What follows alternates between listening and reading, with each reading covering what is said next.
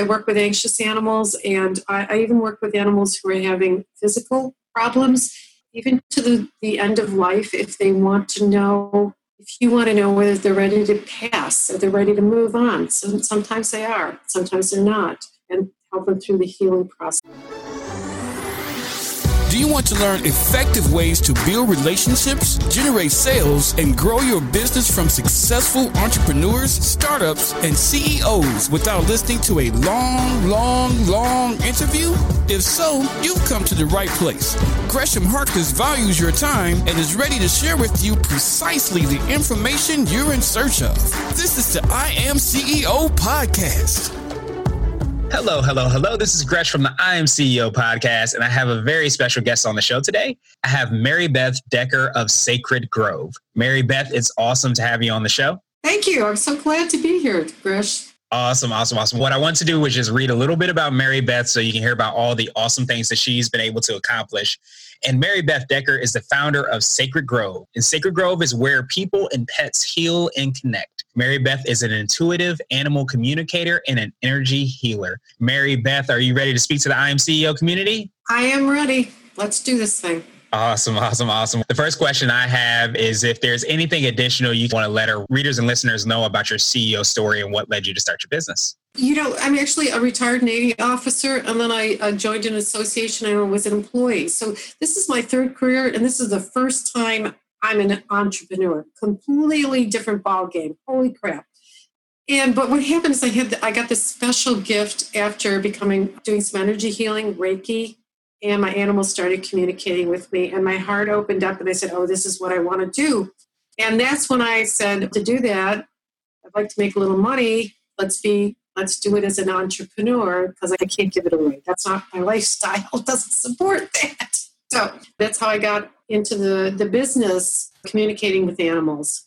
Yeah, that makes perfect sense. And everybody has to pay bills. So it's funny when your passion turns into an opportunity for you to generate revenue. And even though you would do it for free, you do have to charge so that you can actually be in business. So it's important to keep that in mind. So I wanted to drill a little bit deeper to find out and learn a little bit more about what services and how you serve your clients that you work with. All right. So what I do is it's intuitive telepathic, which may scare some people, but it's pretty simple. It's a way of I feel like I communicate mind to mind, or even more clear is soul to soul, because I get all kinds of things from animals. So I'm able to do remote sessions, which in this land of sitting in traffic in the DC area is really a big deal for folks. And what I do is I work with people and their animals, and usually maybe there's behavioral problems, aggressive on leash, not peeing in the litter box, or just if your dog peeing doing it in the house, stuff that sounds really mundane unless you're living with it. Anxious animals, I work with anxious animals, and I even work with animals who are having physical problems, even to the end of life, if they want to know, if you want to know whether they're ready to pass, or they're ready to move on. So sometimes they are, sometimes they're not, and help them through the healing process. Now, just a funny little addition is I'm now in the business of checking in on animals while their person is on vacation. I'm doing 3 weeks for a lady who's got 3 cats, and she's going to be in Great Britain for 3 weeks. So I'm going to touch base with her cats during that time. My husband says, well, isn't somebody taking care of them? Yes, I'm not feeding them. Remote stuff does not feed them or clean the litter box. So it doesn't go that far. I do that stuff too. Awesome. Yeah, I know that's very important. As I mentioned, when I left my dog for, I want to say about 10 days or so, I said that would have been handy just because I felt like I heard that from my parents that she said that she was actually missing me. So it's important to do that. So I wanted to drill a little bit deeper to find out like your secret sauce, so to speak, or what do you feel like makes you and your business unique? What makes me unique? A lot of people say being an animal communicator makes me unique because a lot of us haven't heard about it until they've met somebody who does it, right? But beyond that, my focus is on families. I work with people who think their animals are part of their family. And if that doesn't resonate, I'm not probably right person to work with. So I treat people and their animals as families and family situations and conversations that we should have together about what's not working in the relationship, and also what is, what do we love about them, especially at end of life. What do you really need to hear from your animal, and what do you need to tell them so that everybody's okay with letting go of a relationship that's so dear. So yeah, I focus, families that probably is the biggest word. I'd even say I work with people who love their animals as much as or more than the people in their lives sometimes. Yeah, sometimes there are people that you do love more than you love animals a lot more than a lot of people. So I think somebody could resonates with a lot of people, I'm sure. If you're honest, yeah. Yeah. So I wanted to switch gears a little bit, and I wanted to ask you for what I call a CEO hack. And this could be an app, it could be a book, but the idea is something that makes you more effective and efficient as a CEO. I thought I had to think about that. I think what I do is I have a routine. I don't do it perfectly, but it focuses my mind on and my body on the highest, being there purposefully through the day. I get up, I do some yoga. I do an energy healing for myself and for all my clients, 2 and 4 footed, present and past. And then I do a short prayer of, I never share this with people, but I turn my life and will over, and I ask for good things and that I do the right thing for everybody I come in contact with. And that sets my day up to be focused in the right way. Yeah, I love that. And it's huge. And you looked and talked a lot about vibrating higher, trying to vibrate higher early in the morning and doing those regular activities. I see the difference myself, and me being able to win the day. In order to win the day, I have to win the morning. And when I'm able to do those things on a regular basis, I'm more successful. It really makes a difference. And I have to recommit sometimes. It doesn't matter, but it does. Yeah. Yeah, you can see the differences. Awesome. I wanted to ask you now for what I call a CEO nugget. So this might be like a word of wisdom or a piece of advice that you would tell an entrepreneur or business owner. Yeah, thought about that too.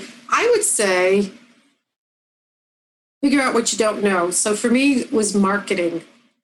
I'm a great animal communicator and healer, not a hill of beans knowledge about marketing. If you don't know about marketing, get somebody to teach you, go into a school, find somebody who's a guru in the area, because people won't use you if they don't know about you. I know all about the secret, and you just think, I'm going to fill my practice, but you still have to be out there. You still got to be out there, and you got to market in whatever way is comfortable for you. So that's my nugget. I love it. Yeah. Oftentimes for a lot of entrepreneurs and business owners, a lot of the name of the game is visibility. So you have this great service that you provide and this great product, but nobody knows about you. So you have to be able to close that gap. So I love that CEO nugget. So what I wanted to do is now ask you, which is probably my most exciting question. It's just your definition of what it means to you to be a CEO, because we'll have different types of CEOs on the podcast. I know you mentioned you had a different experience and had been a CEO before, but I wanted to ask you now, what does being a CEO mean to you? You asked great questions, by the way, Gresh. Thank you. For me, it means personal responsibility. There's nobody else to blame for how it's going. I have to be crystal clear about who I am, the high vibration, what am I doing, how am I treating people, have I thought about what I'm trying to give to the world? Am I overwhelmed now and I need to find good people to give some of the work to other people, which is what I'm finding. Do I have all those questions? It's personal responsibility, taking responsibility for creating what I want to happen. And that includes life too. It's like personal responsibility in not only in work, but how's that working with the life balance? And am I still, while I'm doing all this stuff, am I still in connection with my husband and my kids and my dogs and my cats and my sister? That's my piece. I love that. And I think that kind of sometimes you hear that a lot, where the buck stops with you, so to speak, as an entrepreneur and business owner. If you want to make changes in your business, make changes in your life, then a lot of times it's things that you can do to make that happen. So I love that definition. And it's a great reminder for entrepreneurs and CEOs. So Maribeth, I truly appreciate you for taking some time out of your schedule to speak with us. I wanted to pass the mic to you one more time, so to speak, to see if there was anything additional you want to tell us about your business, tell us about any pieces of wisdom or pieces of advice that you might have for any entrepreneurs and business owners. All right, so the biggest thing I think, and I'm probably preaching to the choir, but perseverance. I found that it looks really easy on the outside, but getting up and doing it again and trying it again and trying another way and revising, and I'm getting a little bit of a thicker skin. I'm willing to look and see what worked and what didn't work and keep on trucking and hold those people that love what you're doing dear to your heart and keep them there as you keep working and moving forward.